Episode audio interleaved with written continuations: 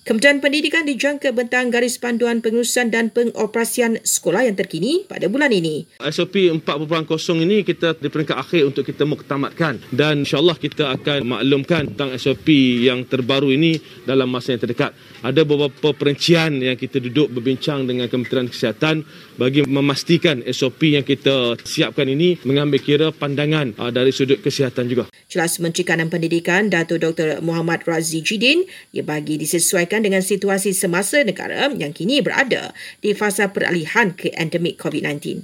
Sementara itu, kes siaran COVID-19 mencatatkan penurunan apabila 6,623 kes dilaporkan semalam. Lebih 11,200 pesakit sembuh manakala 12 meninggal dunia. Pengeluaran khas KWSP maksimum RM10,000 dikreditkan kepada pemohon bermula hari ini sempena Aidilfitri tidak lama lagi.